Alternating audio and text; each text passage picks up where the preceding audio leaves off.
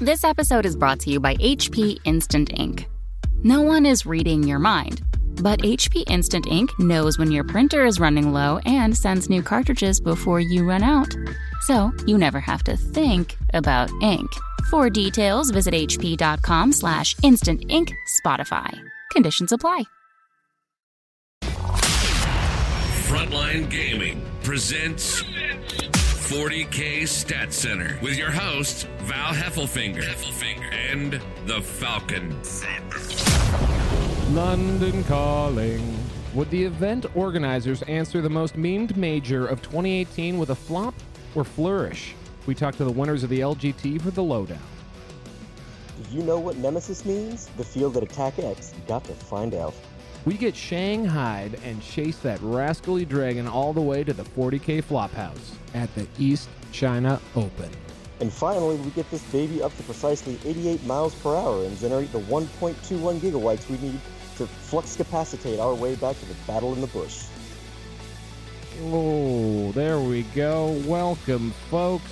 Falcon has taken an unpaid leave of absence this week to focus on his new dog, Bronx, his work, and his website. So we have brought back the man, the myth, the legend, Antonio Panda Pants Pierce. Say hello, Tony. Hello, Tony.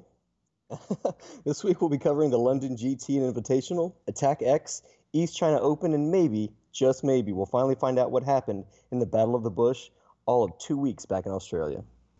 As always, we gotta start by repping the ladies and gents that make up our frontline gaming family.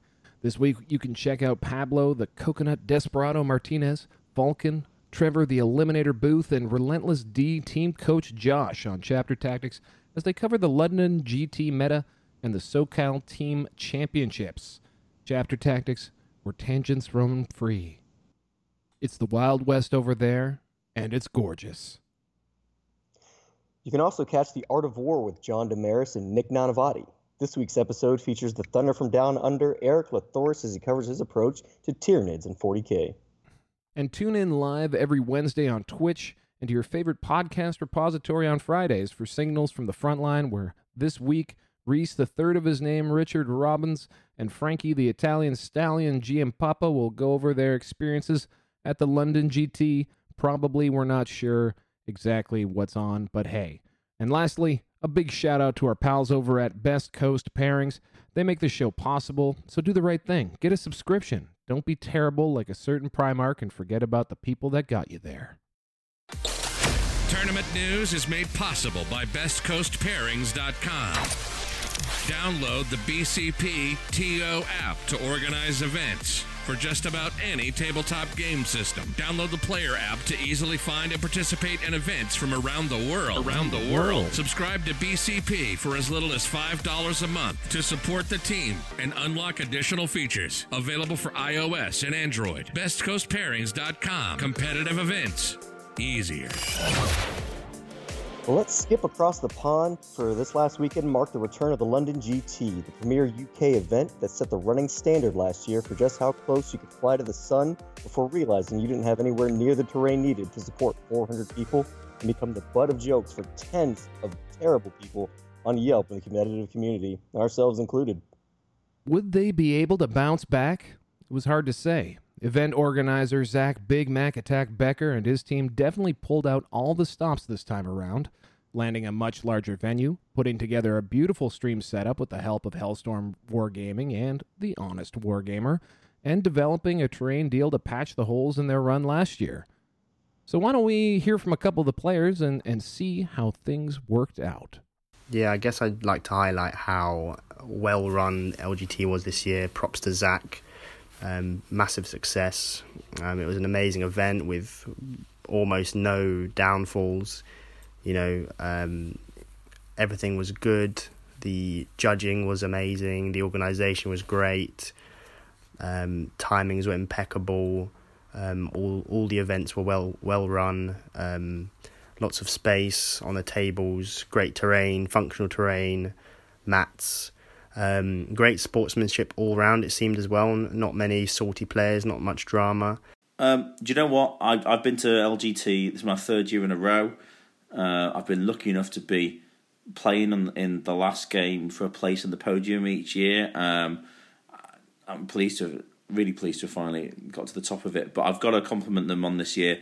They really did make every effort to go. You know what? Last year we really messed up. We really want to improve that, um, and it was it was it was massively improved. The venue, the terrain, the organisation, the refing, the atmosphere, the you know you name it. For me, I thought it was cracking. And for the biggest event in the UK, it's just so so pleasing to see them really come through. So thanks very much, guys. I mean, the price support was excellent. I'm so chuffed with the things for the weekend. Okay, so that was Conrad and Anthony, both uh, top table victors from this weekend at the LGT in uh, two of the events that they ran. I gotta say, I am super pleased to hear that uh, Zach bounced back so hard um, this year with with the performance at the LGT, just in, in putting it on because it really was sort of a perfect storm of of uh, memes last year. Um, you know, cramped conditions, um, poor terrain, uh, delays with security. There were all these things, and that didn't seem to that that seemed to be the furthest from the mind of everyone who I was seeing who went this year. It looked fantastic. I don't know. Did you see any photos of the venue and and the and the spread out there? Yes, I got to. Uh, I was on vacation over the weekend, but I got to see a couple pictures. I got to see, you know, some clips of some streams. Everything looked really, really good. It gives uh, it gives hope to a guy who uh, messed up his own event uh, this past year. Oh yeah. Well, you know, you know, baby steps here, and I, I think it was. Um, I want to make sure we give credit to the right people. Uh, Tabletop Scenics, I know, helped out with some of the terrain. I'm pretty sure Game Mat EU supplied terrain for um, pardon me, for the narrative. And for the main tables, uh, TT Combat actually created a, a, package that you can actually go out and buy. It's, it mirrors the Nova format, so you got offsetting large ruins in the middle. You've got a smaller ruin in two of the corners of the table, and then crates, you know, a big pile of crates uh, in the other two corners of the table. So you get a very standard setup, fairly open table at the end of the day, but nonetheless, you know what you're dealing with on uh, on everyone and the MDF cutting on that like the actual texture and quality of it really looked fabulous. I don't know how it was painted, but nonetheless, I know the the bones of it were good. Um, and it just looked fabulous. I just love a big event with all the tables laid out row on row. Uh, they were in this uh, you know, very large facility with a big um, you know, vaulted ceiling. It was just it just looked fabulous. And the uh, the stream table uh, that we talked about there, Hellstorm War, War, Wargaming did a really good job. Uh, looked like they were getting coached by our boy Rob Symes, uh, who was actually running the AOS stream at the same time, and that's impressive. Getting given the horrible, terrible, nasty things that he has said about the London GT from last year. Uh, so yeah, all in all, I just thought it was so wonderful to see that the uh, the LGT uh, seemed to go off. You know, it had its minor uh, minor controversies, which we can we'll we'll touch on. Some of one of the players' comments on one of them. Um, but uh, other than that, I thought it was just so wonderful to see them get out of their own way. Yeah, it sounds like everyone had a really good time. They also expanded the London Invitational event from 16 players to 32 this year, bringing in top names from across Europe and North America for a five round single elimination battle royale that would start on the Friday before the event and end in a blistering finale on Saturday night.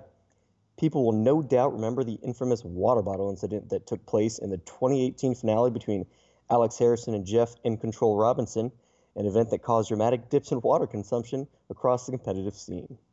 This year, the Invitational would feature so many players that we can't create hilarious nicknames for all of them.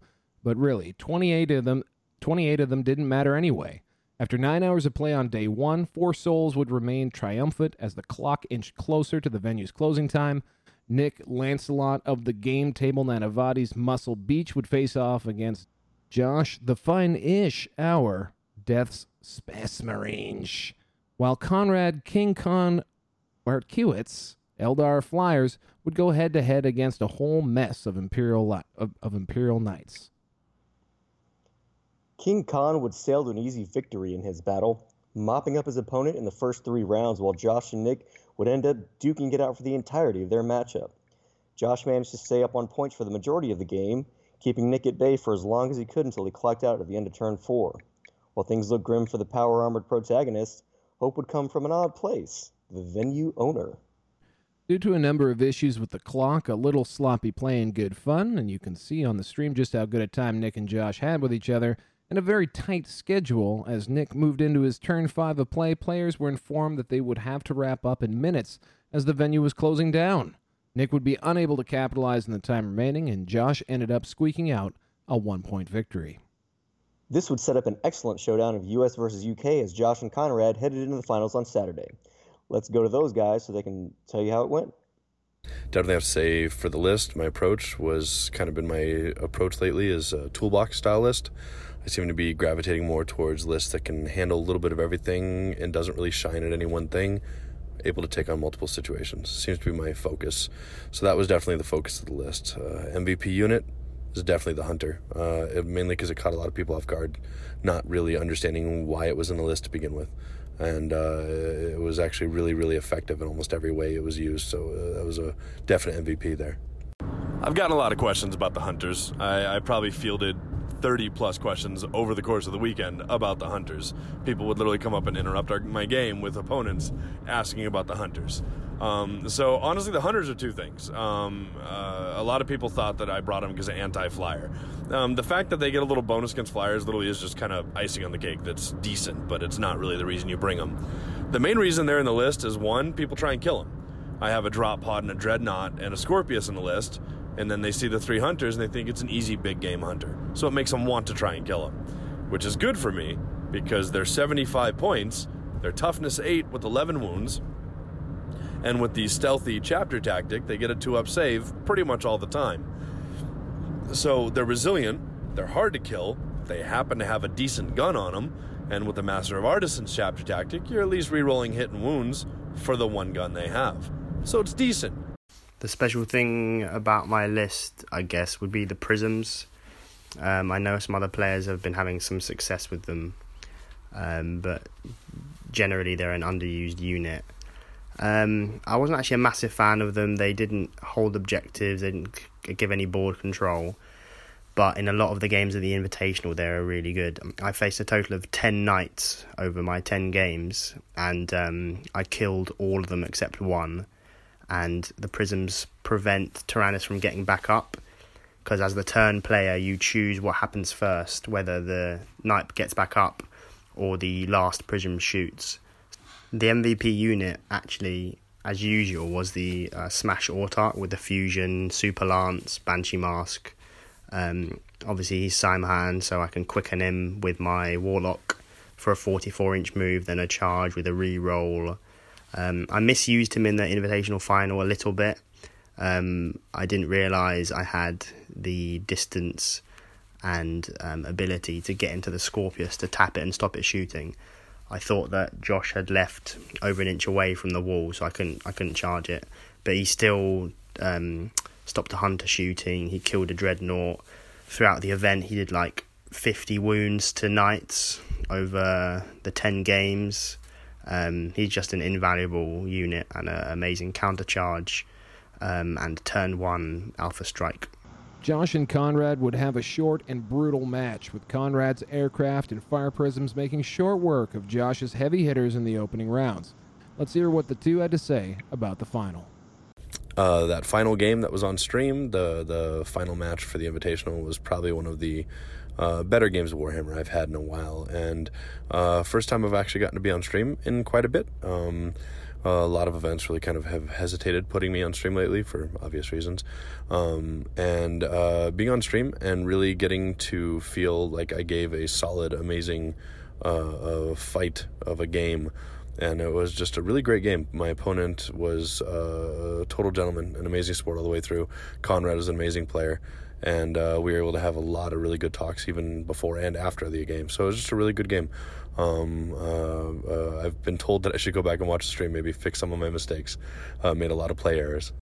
Um, regarding the invitational final, I guess the the turning point. I mean, obviously, getting first turn is huge.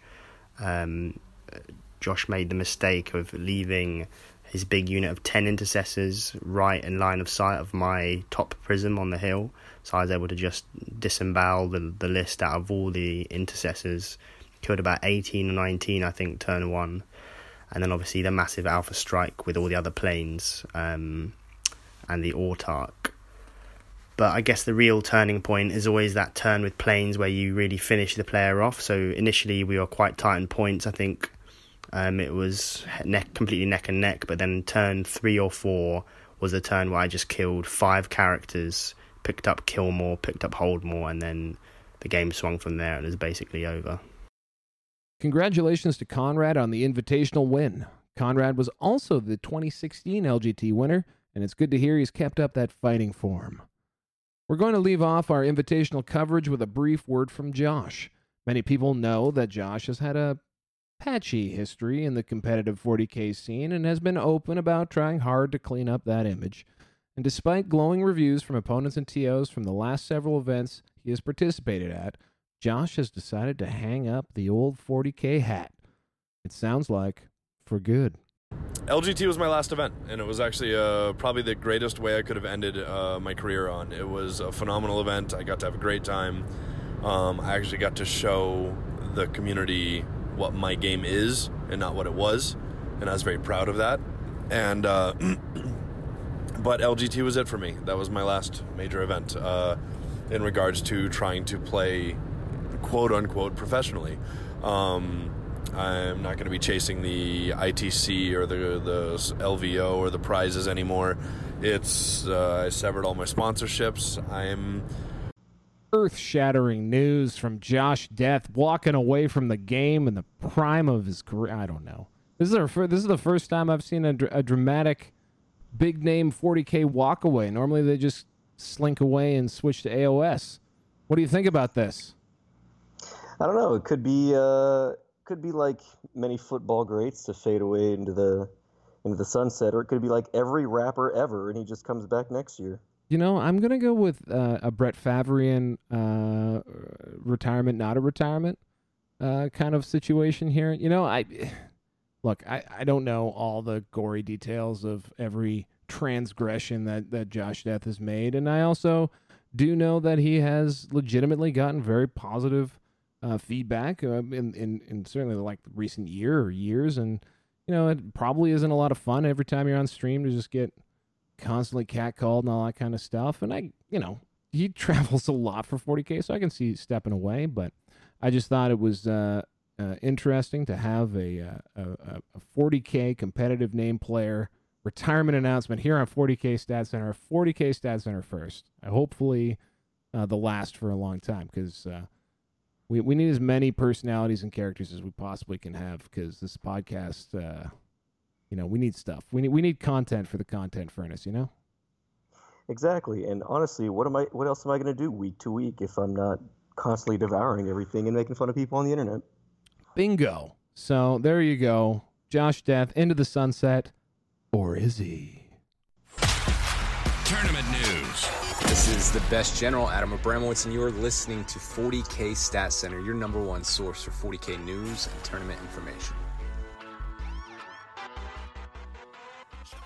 Now on to the Grand Tournament of Jolly Old England, where 364 players battle it out over five rounds in two days on much improved terrain boards. At the end of the day on Sunday, LGT would have 14 undefeated players. Four Triple Knight Imperium, one Death Watch Soup, four Eldar, four Space Marines, and one Orc, and one Victor. Anthony Chu. Anthony was running his patented Air Dari list with some tweaks for added flavor. Fire up the air raid sirens. It's the Air Dari. We've got ourselves a flyer wing with three Crimson Hunter Exarchs, uh, and then uh, including also a Nightwing with twin bright lances and twin shuriken cannons and a crystal targeting matrix. Oh, the Nightwing. And then he's got a spearhead. Uh, it's got a Farseer Skyrunner with uh, twin shuriken catapult. Uh, also another Warlock Skyrunner. And then uh, he's got a Night Spinner and two support weapons with the Shadow Weaver. And then uh, in the slots of this battalion, he's got, sorry, in the slots of this, uh, I guess it's the heavy support one, the uh, Spearhead, he's got two more Nightwings loaded out the same way. And then uh, finally, a Spearwood Spearhead to wrap it all up, a Kabal of the Black Heart with an, oh, shocker, Archon with Venom Blade, and three Ravagers with those Disintegrators. And in the flyer slots, two more Razor Wing jet fighters. Gosh, nine flyers, Val. It just makes me want to puke in my mouth, to be honest with you. But let's hand it over to the man himself to walk us through his choices and favorite games of the tournament. Hey guys, um, thanks for getting in touch again. So, um, the Erdari list, I do like that label. So, it is um, eight planes in this list with, uh, I tried to give a decent swell of ground support. Um, the idea behind that was I sacrificed some CPs compared to my list I've run previously, but I was just trying to get in uh, more flexibility so that every unit really contributed because I felt like there was going to be a real mix of armies and forces at the LGT. Um, so a mixture of artillery, Ravagers for extra firepower, and I felt like that sacrifice was really worth it just because the sheer lethality of the list really went up. So that was my choices behind that. Worked really well. Okay, so MVP for the weekend. I mean, it has to be um, no surprise an Archon and three Ravagers. I mean, they were.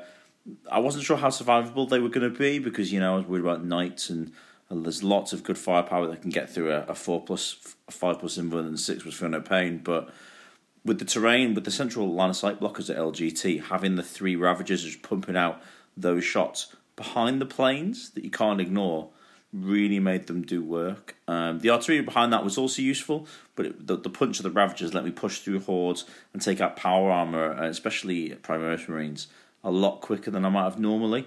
So it was a really uh, big addition to the list that I really felt contributed a lot all five of my matches were uh, interesting, some interesting combos. I think the last match, um, a really heavily Phobos um, orientated intercessor list, and getting first turn and that was massive. Um, me and my opponent discussed it. If he could go first, um, I have a lot of ground units, but you know it's still not that many to kill, I don't think, and he would have properly swarmed me with units. Um, so that could have been a dicier game.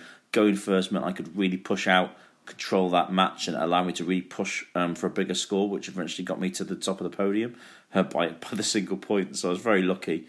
Um, but that was that was a tough match to get through. Lots of uh, Marines in getting the cover bonus.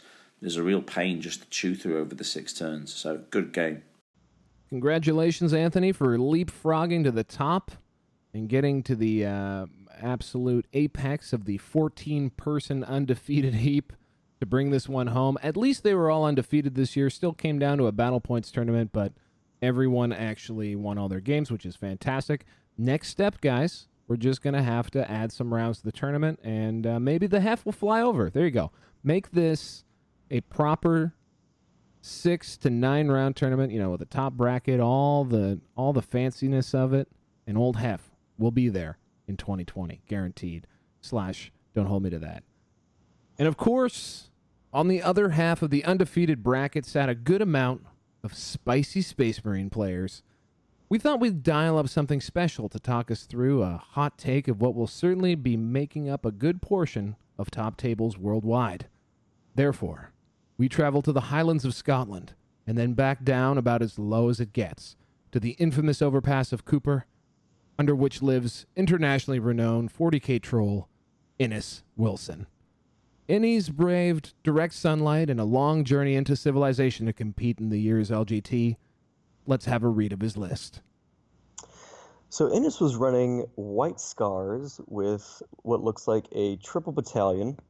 He's got in Battalion 1 Lieutenant with Jump Pack and Power Fist, a Librarian with Jump Pack, two Scout Squads, and a five man Intercessor Squad. In Battalion 2, we're rocking the good old Slapland with Jump Pack, a captain in Phobos armor, three more intercessor squads, and three more eliminator squads, with the third battalion rounding out with a good old smash captain, two of them, in fact, five more scout squads, and it looks like a six man aggressor squad and a thunderfire cannon.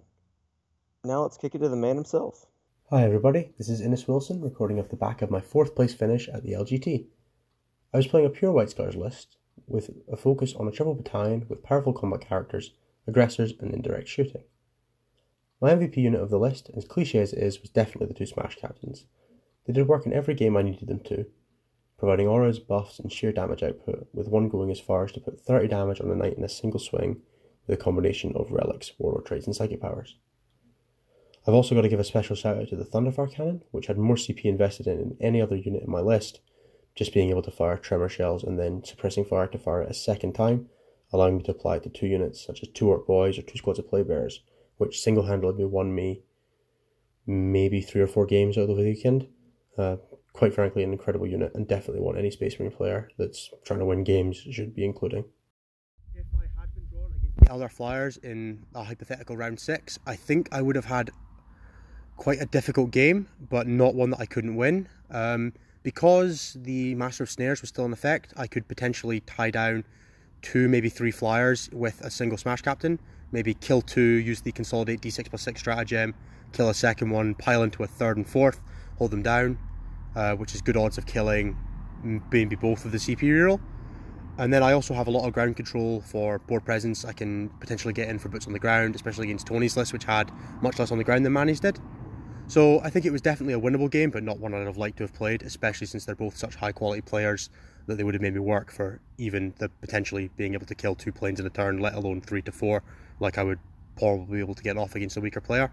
In my game against Nick, which was played on stream, um, the highlight of the match for me was definitely when I managed to get the charge in onto his aberrants that had come forward on turn one. Uh, he had put them in a place where he was expecting to be able to fight when he died to kill anything I sent into them but with a couple of clever placements from my scouts and other units charging in, I was able to limit him to only being able to put, I think, half the unit into the uh, into the aggressors. And then with transhuman physiology, they were doing so much less damage because aberrants rely so highly on their strength to force through wounds that being able to make them only wound me on fours would have basically shut them down. So he ended up not actually putting many attacks into them, and it completely stopped them from being able to do anything. I think that was the turning point of the match because after that, Nick was just scrambling for catching up with me, and any plays that he went for uh, had to go for Hail Marys, and they just never paid off for him. And I think that was probably what won me the game. The highlights of the LGT for me were definitely the two games I played on stream. So I played one game in the Invitational against Frankie and one game against Nick in the singles. And they were both against Genestealer Cults, so they both ended up being super technical and super entertaining games, but against really great opponents. So I couldn't have asked for better opportunities to show off. Well, I'd like to think show off what, how good a player I am by playing against two top quality Genestealer players and beating both of them. Uh, another highlight was just showing off Space Marines and having so many people be completely surprised at what White Scars could do to them. Um, the people were a lot of people were expecting me to wait until turn three to go in with the plus one damage, and then being completely shocked when I could blow them out well before that with all the just baseline incredibly powerful Space Marine things. And then when I did get to wait till turn three, being able to do all the White Scars things on top of that just broke some people's backs, and it was absolutely fantastic to watch and great to put my Dark, Dark Imperium box set on the board and beat people with it quite badly. For anyone wanting to watch the action for themselves, head on over to Hellstorm Wargaming on Twitch or YouTube for that sweet, sweet Space Marine action.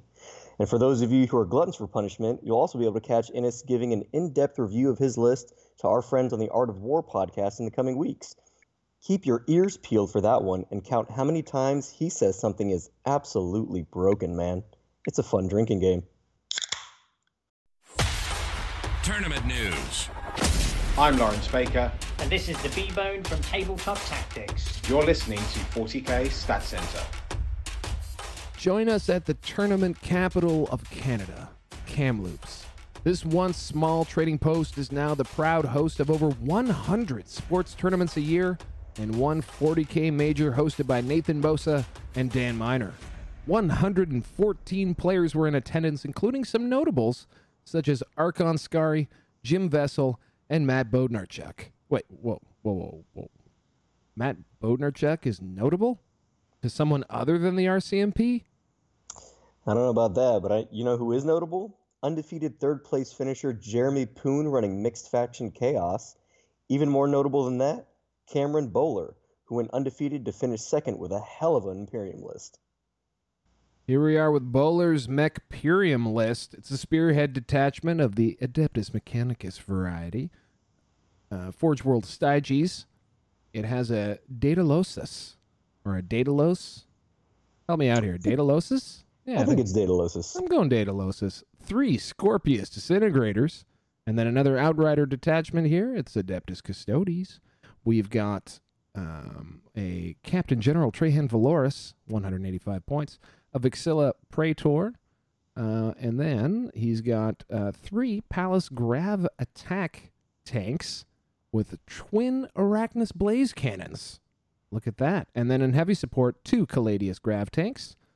And then finally, in the super heavy auxiliary detachment, we're rocking a lot of different things on a House Krast Knight Crusader at the end of it all. Holy cow, guys, check this list out. It's a page of stuff he's added to this thing. But anyway, it's a Knight Crusader, uh, obviously with an Avenger Gatling cannon and rapid fire battle cannon. We're going to slide on over to Cameron for his hot takes on the list and the event.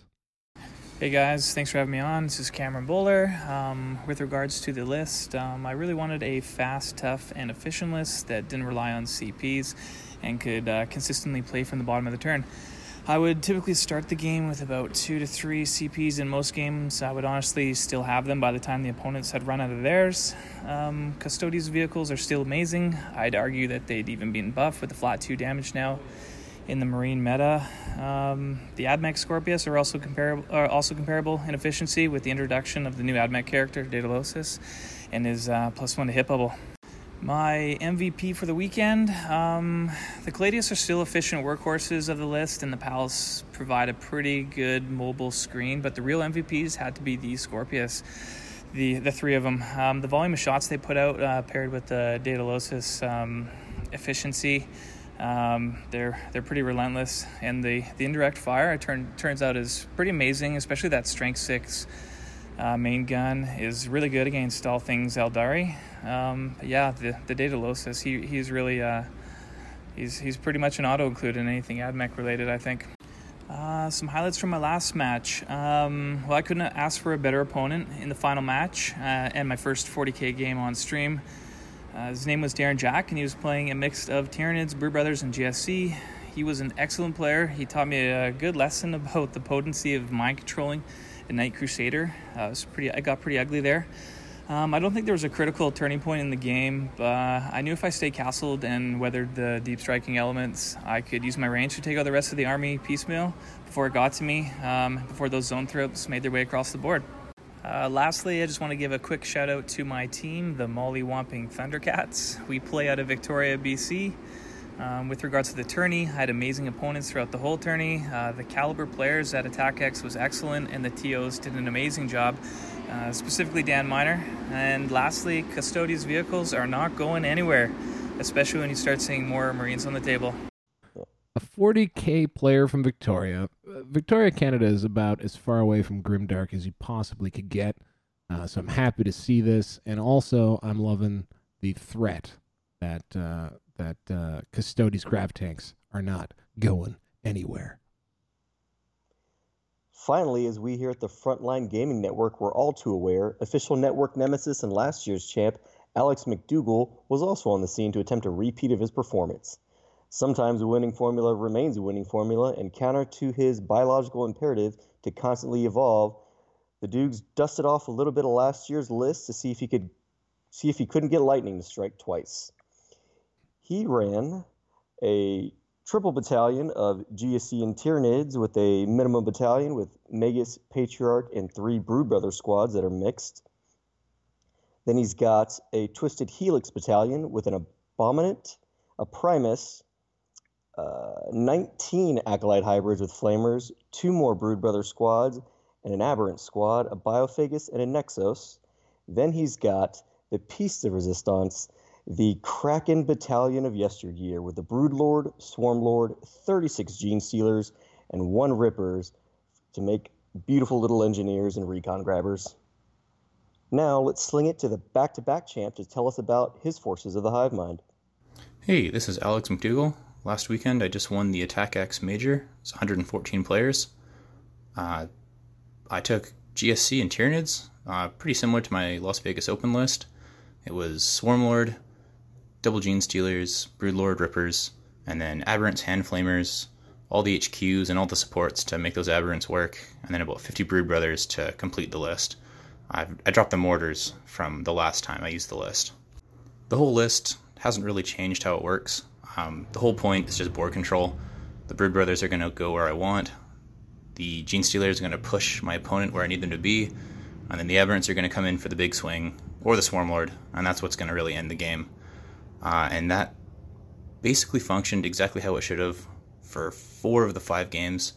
And then my fourth game was against an Eldar player who really was able to do a lot of work to disrupt that, and got on him because it was a super tight game. Uh, the cool part was that over the course of the tournament, uh, all different sorts of units were really showing up and doing what they needed to do.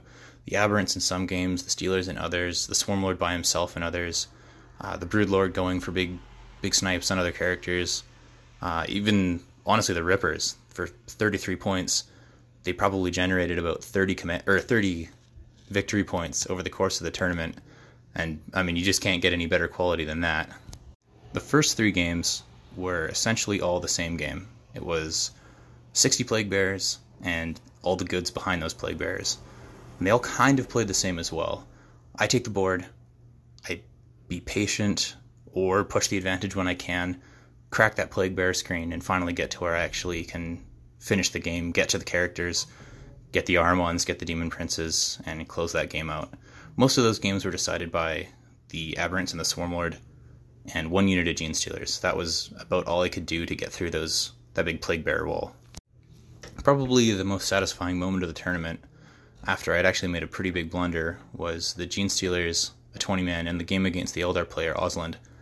Uh, they they hands down won me that game. They got Butcher's Bill three turns in a row.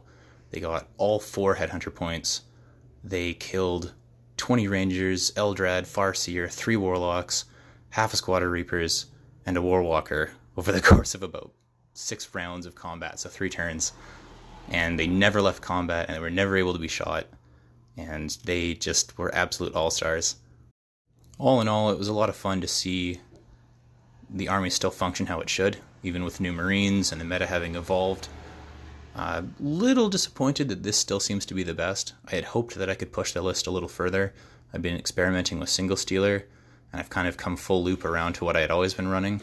But I'm glad to see that it still works, and we'll go from here and see what uh, FAQ two brings us.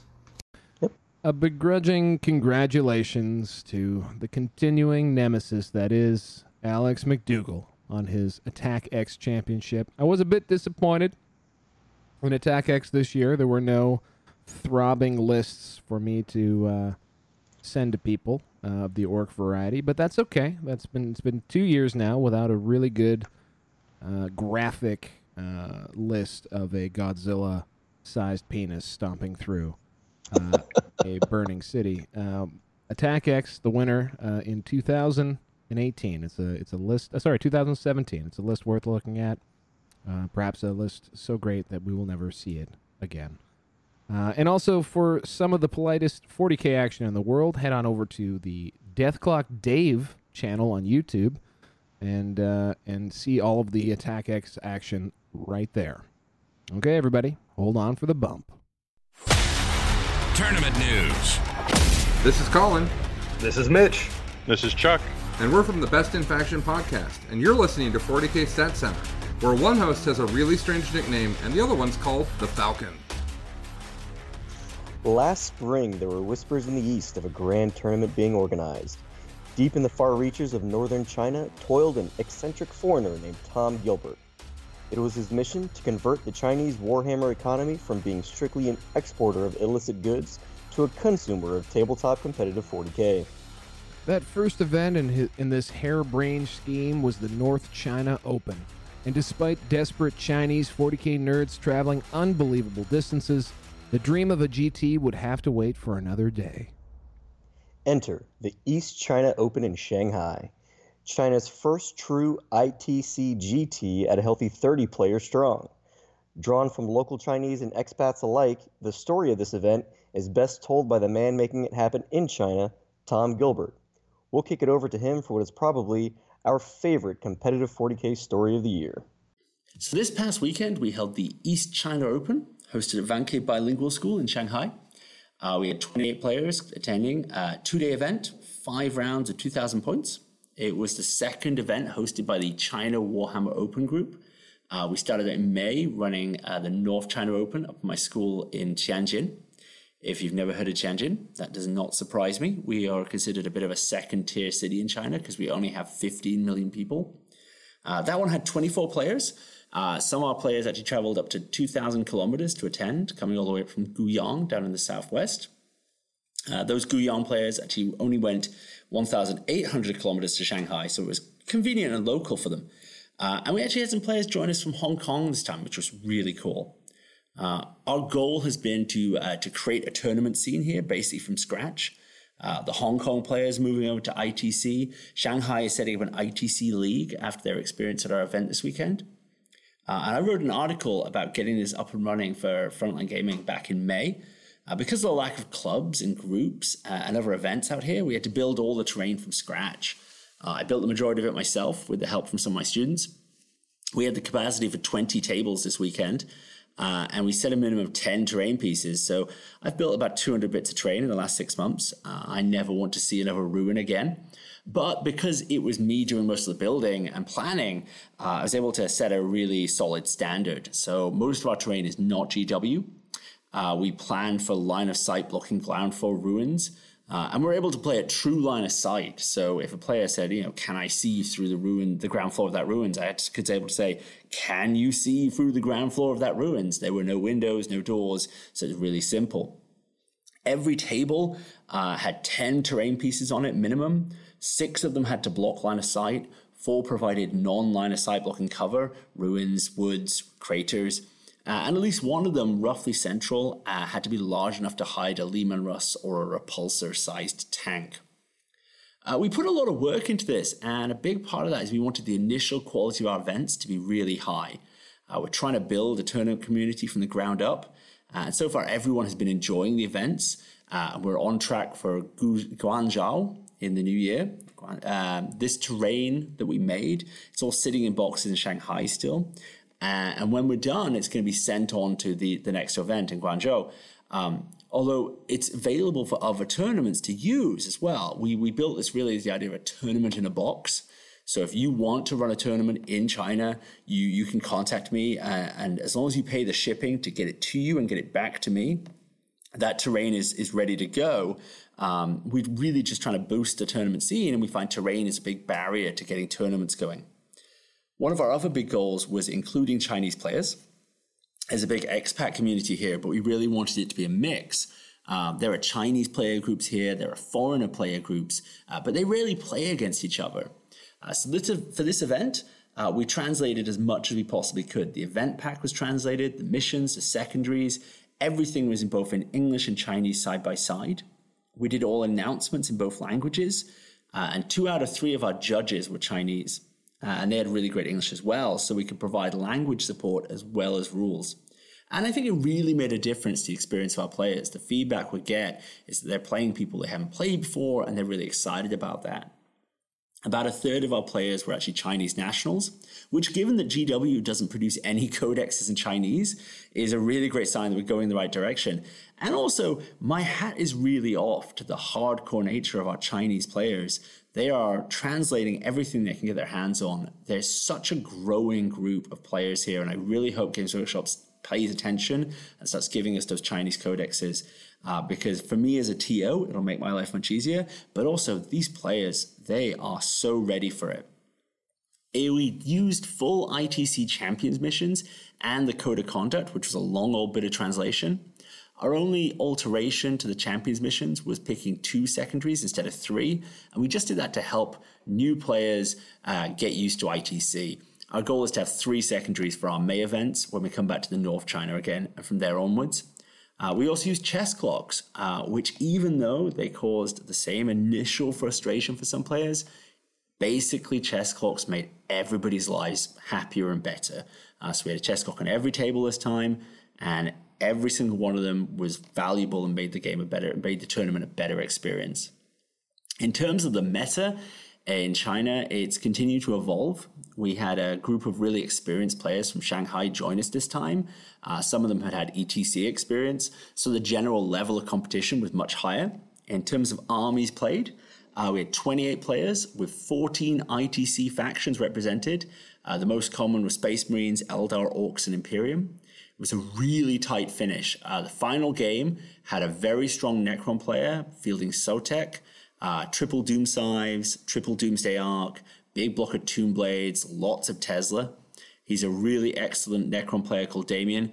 He got surprised in his third game by a Genestealer cult player who deep struck his troops, filling almost a third of the board and forcing him to destroy his flyers because he couldn't land them. Uh, and he was still able to pull off a win with about 450 points of his army just removed on turn two. People look at his army and, and think they just have to take out one of the scythes to remove his punch, but it's much more nuanced list than it looks, and he plays it really well. That last game, he went up against uh, the other undefeated player, David, who had a brutal Ultramarine list. Uh, Deredeo, two Contemptor Mortis, three Redemptors, a Thunderfire Cannon, all backed up by Guilliman. And they ended up fighting to a 23 to 20 finish. Uh, they ended up tied in the standings and battle points for the weekend. So it was actually settled by strength of schedule. Really close stuff. Third place was a tied trip list. And beyond those, we had a huge spreader list. Uh, three dedicated Knight lists, only one other Knight outside of those, four Eldar players, including one fielding a Scorpion super heavy, a couple of Death Guard lists, a pure Khorne list, even a pure Blood Angel player who did really well. But he's a really great opponent. He loves his Blood Angels. We're also starting to look outside of China. Uh, some of our players are looking to put together a Chinese ETC team for next year. Uh, and we've started talking to players in Japan and Malaysia about attending each other's events. I'm not saying you'll see a considerable Chinese present in the ITC rankings anytime soon, but like everything here in China, we're growing at an incredible rate uh, and look forward to have some really vibrant Asian tournament scenes appearing in the next couple of years. Thank you so much, Tom, for taking us uh, on that journey with you. We wish you uh, a lot of luck in setting a lot of those things up. And to mark this historic moment, here's China's first GT winning list, garbled by yours truly, Val Heffelfinger. All right, it was a Necrons list. Uh, one, the, the event was run by Damian Stewart, as mentioned, and uh, it was Necrons coming in four and one.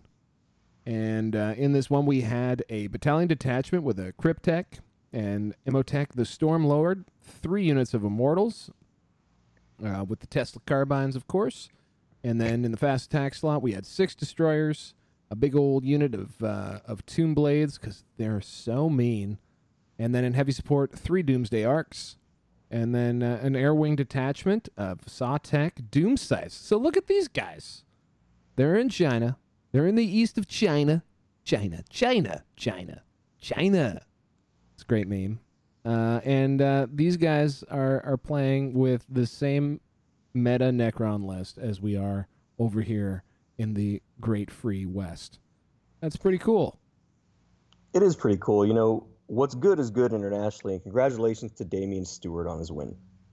And uh, I guess we should probably also say David Foster beating up people with Ultramarines in second place, uh, also on one loss. There's actually a bunch of uh, one loss folks at this tournament, but you know what?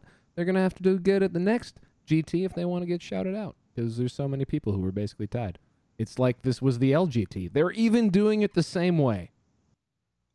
You know, it's pretty exciting. They're fostering something over there, um, getting a lot of English speakers and Chinese speakers together, um, even with the translations problems. I think I read something about them having a, an issue with that, but it's really great that they're able to get this stuff off the ground.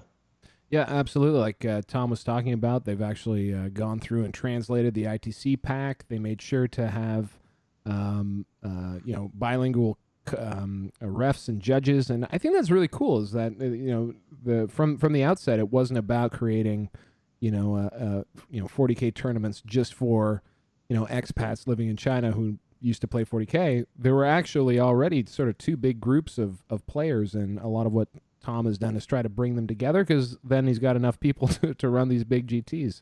Um, and I'm, I'm sure they'll only get bigger because it is China.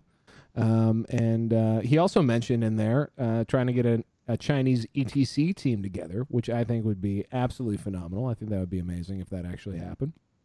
Um, and uh, yeah, I just I'm, I'm just so enamored with with Worldwide 40k, and uh, you know we've been seeing the uh, ITC missions pack getting translated Chinese in this case, um, definitely Spanish, Portuguese, German.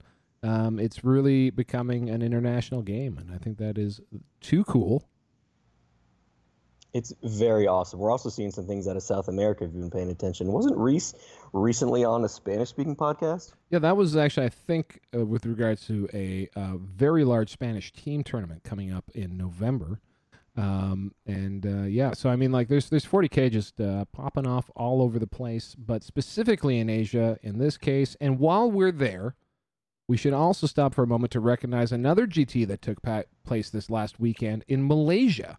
The Ardcore Open was a 38 player event, so a bit bigger, and the culmination of five RTT heats leading up to the main event, GT. It was won by Gavin Singh, running a straight nasty Imperium list comprising of AdMech and Space Marines. All I gotta say is 40k worldwide, baby. Tournament news. I'm Steven Ford, aka Juice from Team Battle Brothers podcast, and you're listening to 40k Stat Center. Now let's step back just for a moment to a simpler time. Some would way, some would say a simpler place even.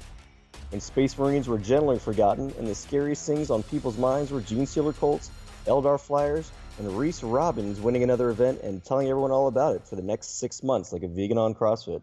Yes, let's set our eyes on Australia and the Battle in the Bush major event. Held by the folks at Friday Night Gaming for two weeks, the Falcon has tried his hardest to get the participants to enlighten us on what went down on that fateful weekend. He begged, pleaded, and cajoled the two undefeated players for days on end to send him something, anything we could use. And finally, they answered. That's right. All the way back on August 31st, 67 of Australia's best and brightest went at it in an ITC major to determine who would be crowned the best Warhammer Wombat from New South Wales. This was the third year for the event, and it has proven itself to be a new staple in the Aussie tournament circuit.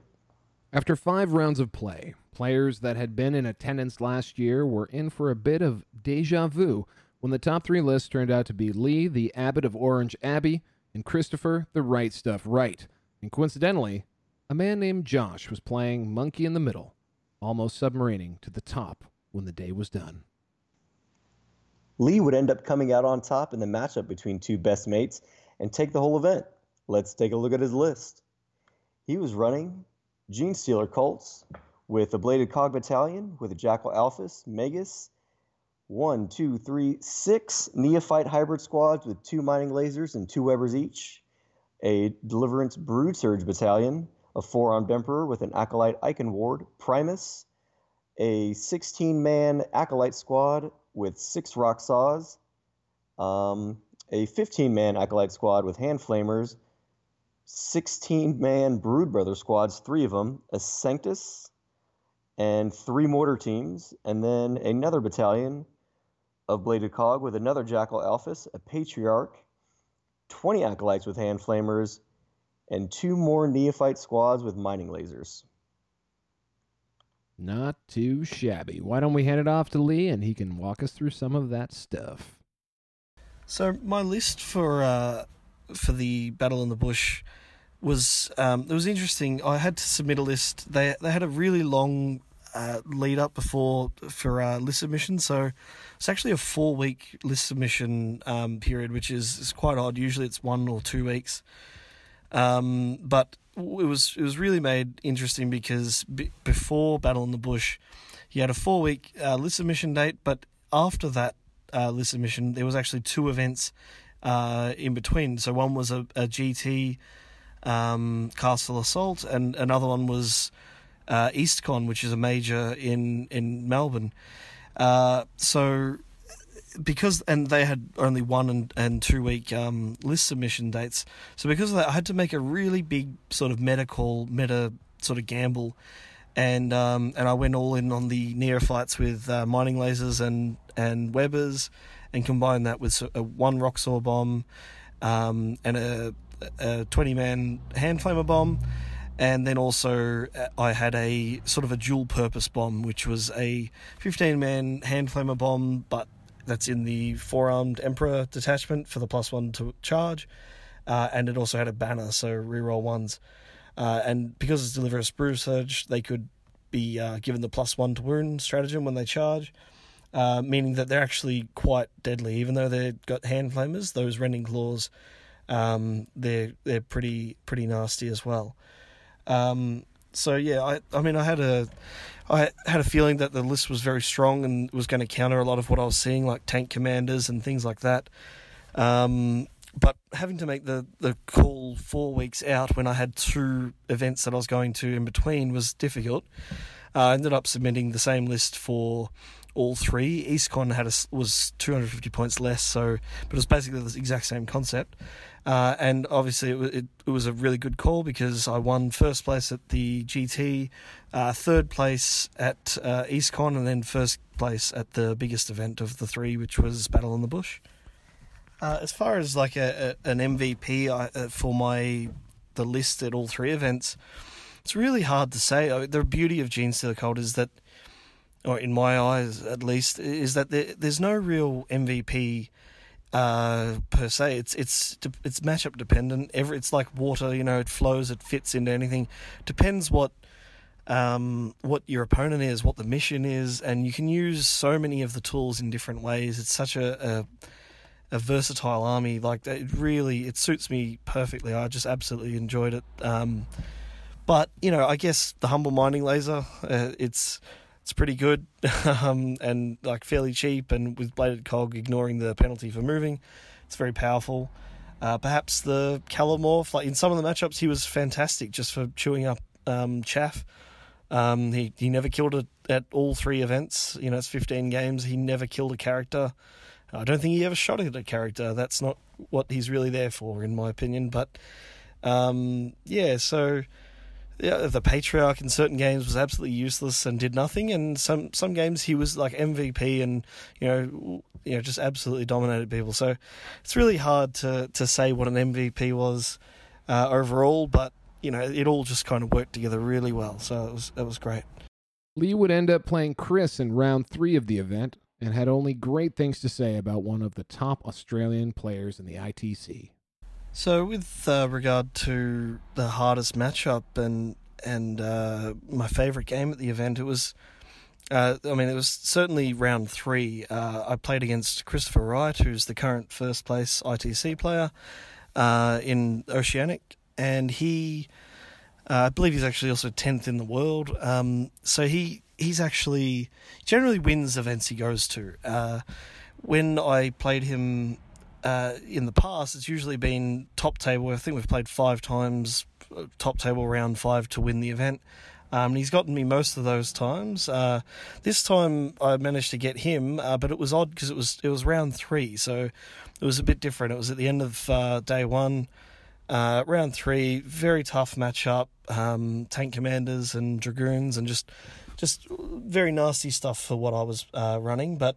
Uh, managed to win, I think it was 23 to 20. So we had a, an absolute uh, laugh right, a, a, great game as as we always do, and so that was really good. Um, but that was certainly the toughest matchup. Um, there's a couple other ones out there that I didn't, that I was a bit worried about. Uh, there was a an ultramarine shirt, uh, I mean list um, that was a little bit, um, a little bit threatening. But other than that, like uh, yeah, certainly Chris's one was the hardest matchup, and I'm pretty proud to have won having gone through him rather than just dodged him or or something. So yeah, that's good. There was a few uh, sort of key highlights of the game with Chris Wright as well, where uh, I did get a bit lucky at certain points.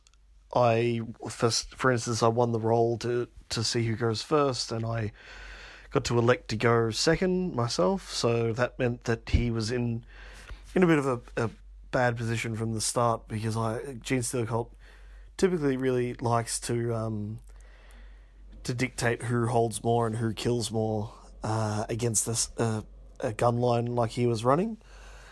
Um, my list in particular actually has some some quite interesting elements where it's not always good to go first or second against my list. Um, a lot of my opponents at, at all three events, they just kept on, you know, if they won the roll, they would just say, "Oh, I'll I'll make you go first, which wasn't always a bad thing for me because of the mining lasers and things. It meant that I only have to suffer sort of one turn of uh, of abuse before I get to hit them back. Um, and because I think they they're thinking of things they've read about Genestealer Cult or guides they've seen or whatever, uh, and they're not actually applying they're they're sort of thinking to what my list actually is and what it does, or they just don't know or they don't understand it. I'm not sure. Uh, but I did notice that a recurring trend that often people were taking the wrong option, what I would call the wrong option against my list. Uh, Chris Wright, however, he, he knew that he he really wanted to go second um, against my list. Uh, but fortunately for me, I won that role and, and I gave him uh, first. Sorry, I gave him first, and then it was kind of downhill for him from there. Uh, for example, he had Knight Commander Pask uh, roll, I think it was like four shots from all of his plasma sponsons, plasma cannon, double shooting, and everything. And so that was pretty handy, and that prevented him from getting, I think, a kill or uh, he couldn't time me. He, he made it very easy for me to get kill more, I think, in turn two from memory. Um, so that was, you know, and, and there was also a few other little things like I, I dropped my uh, my mining lasers. I dropped four neophyte squads in front of one tank commander, uh, four neophyte squads in front of Pask, and both uh, Pask and the tank commander had uh, the pop smoke on them, and I actually killed both uh, with uh, I think it was two or three mining lasers to spare on each flank, which um, I mean, out of the fifteen tournament games I used, them I never had luck like that. Uh, it was pretty phenomenal. I typically would have to spend all eight mining lasers, uh, sorry, 16 mining lasers to kill one tank, and usually then it would survive on one wound. Like, that's the kind of luck I was sort of used, used to having with them. Uh, but against Chris, where I really needed it, uh, needed them to dig deep for me, they did. So, uh, sorry, Chris, but yeah, no, that, that was good. Um, yeah, I mean, other than that, there was the the whole game was pretty pretty tight, so that was a great one. Now, as we mentioned previously, Lee was not the only undefeated player at the Battle in the Bush. Josh Super Mario McMillan, a name you may remember from his EastCon performance just one week prior, also came in hot and heavy, just barely getting eked out of the top spot by Lee's top rate performance. Josh brought a rather unique take on Tyranids, dusting off the Warriors of the Hive Mind for the showdown. Tony, now you also have your own take on this list. Why don't you read it to us and uh, tell us your thoughts? All right. This is a battalion of Hive Fleet Jormungandr with a Neurothrope, a Tyranid Prime with a Deathspitter and Rending Claws, 25 Horma, 23 Hormagaunts, 25 Termagants, 9 Tyranid Warriors with uh, two venom cannons and the death spitters and rending claws. Now, nine, nine Tyranid warriors is also known as a McDougall of Tyranid warriors. it's a McDougall of Tyranid warriors. Uh, he's got a Mawloc in here. He's got a uh, another battalion of Hive Fleet Kraken with a Brood Lord, Swarm Lord, two units of 16 Gene Stealers and a Ripper Swarm, and then a Spearhead of Kronos with a Brood Lord and three Biovores. This is a list straight out of 2017 when the Tyranid book first dropped. We've officially come full circle on Tyranids, people. We've looped the meta, guys. We've we've we've gotten back to the first stage. All right, so no harp, no more harping on this. Why don't we actually hear from Josh about this list and his choices? Hi, this is Josh McMillan from Legion. Uh, just on a recap from Battle in the Bush in Orange, New South Wales from the weekend. I played monofaction Tyranids. Um, I took what some would call a little bit of a janky list a little bit off meta. Um, Chris Yates and the guys from Friday Night Gaming and Frontline Gaming Australia held the event out at Orange Bowling Club. Um, the venue and terrain were amazing. Um, you a lot, a lot of good terrain, drinks, mates. Like it was, um, it was a great weekend. I, I really enjoyed myself. Um, day one I started enjoying myself a little bit too much, and by you know, turn two in the third game, I realized I needed to stop drinking, otherwise I'm gonna start losing games. Um, but yeah, I, I had great time, and yeah, the guys did a really good job hosting and running the event. I played Tyranids on the weekend, uh, monofaction. I took two battalions and a spearhead, um, three different high fleets. Uh, in the spearhead detachment, I took Kronos. I had um, my warlord, which was the Brood Lord, and that was mainly for the Warlord trait. If you fail a psychic power within 18, take d3 mortal wounds, and the ability to, be, to make the opponent cast on one dice um, from the stratagem. Um, and I took three squads of Biovores, two squads of three, and one squad of one, just because of points. Um, in my Kraken battalion, I took Swarmlord, Broodlord, two squads of 16 Gene Stealers with four Acid Maws in each, and a squad of Rippers. Um, and then in my Jormungandr battalion, I took the Neurothrope, the Tyranid Prime, uh, 23 Hormagaunts, and 25 Termagaunts. And I took nine Tyranid Warriors, um, seven with Death Spitters and two with Venom Cannons, and they had the adrenal glands. Uh, the Prime also had the glands, and I took a Mawloc. Um, the way that I played the Jormungandr detachment was uh, the Mawloc would deep strike, and then I'd use the the tunnel ability to take the Prime and the Warriors up and because of their um, because of their faction, they were getting plus one. They were always counted as in cover, so plus one to their save. So made them a lot more durable. Um, realistically, the way that I played them was a deep striking Genestealer unit uh, with a Broodlord. So um, yeah, eight inch charge off the deep strike, a little bit of shooting, and yeah, I think just people didn't really know what to expect when they popped up, and there was three squads of Genestealers technically was the threat. Um, the the only real spicy thing that really was on the list was the the Genestealers. Um, they were my MVPs. Um, just being able to move them around the board, um, charge, fight, and then run away, uh, for the overrun stratagem. Um, yeah, that was pretty much my my best unit uh, over the event. Uh, Swarmlord really let me down over the event. Um, bounced off a lot of things. Uh, I still think he's too expensive for what he does, and being able to be targeted. Um, yeah, he really let me down on the event. The hardest matchup for me on the weekend was uh, round one, where I played Guilliman, uh, the Repulsor, Repulsor Executioner, a Sicaran. Um, I think it was a Redemptor Dreadnought with the assault cannons, um, some eliminators and some infiltrators, um, and Tiggy and a, I think it was a Tech Marine, off memory, but um, and that was probably the worst table for terrain.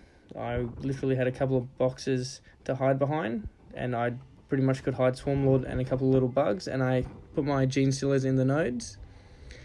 Um, but yeah, turn one, I, I got my Neurothrope got sniped out. I spent a CP to reroll one of the saves, failed that. So he died. Um, a couple of my Hormagaunts died, so then I had to spend free CP turn one between the reroll save and keeping those bugs alive to the next turn be able to charge and wrap and start tagging things. Um, and that was just a, a very uphill battle, just trying to wrap and tag tanks that could fly and hoping to get to the dreadnought. But um, I ended up baiting my opponent with um, one of my nodes right on the edge of my deployment. So he moved within nine inches of it. Um, obviously, so then to delete it, but I had one hidden, I think uh, about roughly 10 inches away from that 9 inch one. So as he got to that one, then in turn two, the next lot of Genestealers could pop up because I had the other lot of Genestealers I had in the backfield, uh, double move with Swarmlord and the double advanced strat to then wrap and tag him and then try and keep everyone safe because everyone just went in and charged in, and I just didn't didn't kill the Sicaran. And then I used that to pretty much just slingshot everyone across the board and just try and smite the repulsor to death. And then I ended up getting into, I think it was turn five or turn six, where I didn't have much left, and I was just lucky to hold on and get, get the win in that round one. But that was definitely a hard game just because of terrain and the turn one just killing my synapse from my neurothrope straight away. Just like, yeah, I think he had three shots from the snipers and uh, all three hit, and I failed all three saves, even with the CP reroll with a three up invol. And I was just like, wow, it's going to be one of these games. And that was literally my first saves of the game. I failed all three of them, and, and my neurothrope dies. Um, moving forward, ne- next event, I'm probably going to play my NIDS again. Um, and I'm working on some Imperial Guard. I might go back to Blood Angels. Um, just not sure. I'm just at the moment. I'm just playing whatever I feel like playing, and it seems to be working. So who knows what jank I'll come up with for the next next big event? But yeah, the the Warriors are definitely definitely going to come back out. I didn't just finish painting them to put them away and collect some dust. Thank you very much to Lee and Josh for getting those clips into us in a very timely manner. We know, uh, you know, things can be hard with the time difference. Uh, I, I know, I know, Australia is like six weeks behind. Tournament news. Daniel Hester's here with the Alpha Strike podcast, listening to 40K Stat Center. Yeah, baby. Well, guys, that just about rounds out the show. But before we depart your ears, we've got a little bit of news and brief. Rasmus Valen Fredriksson takes a 34 person invasion GT with his Drukhari. And we're just going to uh, play a little clip very briefly for news and brief. Hi, my name is Rasmus Fredriksson, and I went 5 0 at the Invasion. Uh, Invasion is a uh, Warhammer tournament that's been held for about 10 years, I think, in Kristiansand in Norway. Uh, but this was the first year I actually attended the event. Um, there were around 34 people, I think, on the Warhammer 40,000 uh, tournament. So, uh, yeah. The list I ran was a Kabal of the Blackheart Spearhead with uh, an Archon Warlord, the staple three Ravagers, and then two Razorwing Jet Fighters.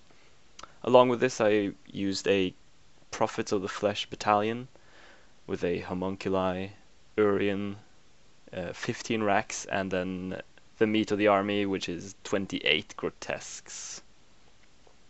This is not a lot of CP, and I was a bit uncomfortable with that, but uh, hopefully, in my estimation, the grotesques wouldn't need that much support, and that turned out to be true. The matchups that I faced in that tournament were um, round one, I faced a Ta'unar Supremacy armor, which was a an extremely bloody game. Uh, round two, I faced a uh, Space Marines Imperial Fists army, which was very exciting. I hadn't played against the new Space Marines yet. Uh, round three, I faced my own kind in a uh, Dark Eldar Venom, Venom spam list. Round four, I faced Custodes on foot, which was very nerve wracking as I'd never really played that much against Custodes, and I didn't know what they did. And in the final round five, I faced the Custodes hover tanks with a battalion of Imperial Guard and a battalion of Sisters of Battle, which was a fierce, fierce matchup. But the hardest matchup I think I had in that tournament was against the Venom spam lists, definitely. It was uh, hard when they have almost the same shooting units as you do. He also had a spearhead of Blackheart. Luckily, I went first, and we traded Ravagers back and forth. And as I went first, I ended up with one, and he ended up with zero at the end. And uh, I'd placed one of my grotesque units in Deep Strike just to get a bit of extra reach, and that really helped in the in the late uh, late stages of the, stages of the game. For MVP, I think definitely the grotesques took the took the medal. Uh, to no one's surprise, they are extremely tough, and it's not that they don't die necessarily; they do. But even if your opponent kills like five of them, you still have 23 left. So it is almost impossible to to have board control against that many. And uh, well, I was also extremely lucky. Definitely, I rolled a lot of four up invols, and uh, yeah, it's not not much you can do against it. Special mention in the, on the MVP side also goes to the Vexator Mask relic that you can take, which even if it doesn't necessarily have have an effect in the game, the threat of it definitely helps you out. Thank you, Rasmus, for the least brief news and brief item that we've ever had, but nonetheless, little bonus coverage there you from our uh, our man in Norway. And finally, Aaron Along blows up the 28 man bluegrass blowout in Kentucky, rocking one of his usual Imperium melanges of Blood Angels, Ultramarines, and Guard. That's about it, Town. What do you think? How was the show? Oh, I always love these shows, Val. I never hear anything bad from me about them. Well, that is really nice, Mr. Panda. Um, you know, keep doing your thing. You know, you you've got you, you're like the written reporter. You know, while people are waiting for us to get our act together and put the show out, you know, they've got the the Panda posts on uh, on Reddit and also uh, the Biff Pod uh, page to to tie them over every week. So uh, I greatly appreciate them. Well, I always try to keep doing them. Um, you know, furiously taking screenshots on my phone at Sunday night when my girlfriend's asking me what I'm doing. Yeah, that's right. Especially when when uh, when the Falcon doesn't get his stuff together, and uh, you know you don't have you don't have it to to lean on. It's lame. Yeah, I did get spoiled there for a couple weeks. Yeah, absolutely. Also, I recommend using uh, the Best Coast Pairings uh, actual website. It's uh, it's really handy for uh, for grabbing things quickly and efficiently, as long as you know the n- name of the tournament. That's very true, but I don't think you can get lists on the website. So, as Touche. always, I'd like to remind people to subscribe to the Best Coast Pairings app, where you can get all the lists all the time, whenever you want. Look at this guy. He's he's a pro. I mean, you know, he's a backup, but he could be a starter on any team. That's uh, Tony. You've been you've been wonderful. Thank you so much for helping us out as you always do. Also, always helping us out in the background. Thank you to everyone who got back to me uh, at the last second. About half the show was put together uh, today um, in response to frantic messages from me uh, this afternoon. So, especially the guys in the UK um, and uh, from far afield uh, in British Columbia, thank you so much for your contributions. And I think that's just about it. Uh, Tony, anything left to say? Bye bye. This has been 40K Stat Center, a presentation of the Frontline Gaming Podcast Network. Like what we do? Subscribe to and rate us on YouTube and wherever podcasts can be found. Join the conversation. Follow 40K Stat Center on Facebook. You can also support the show directly by joining the Chapter Tactics Patreon and competitive 40K in general via the ITC Patreon or by grabbing a subscription to BCP.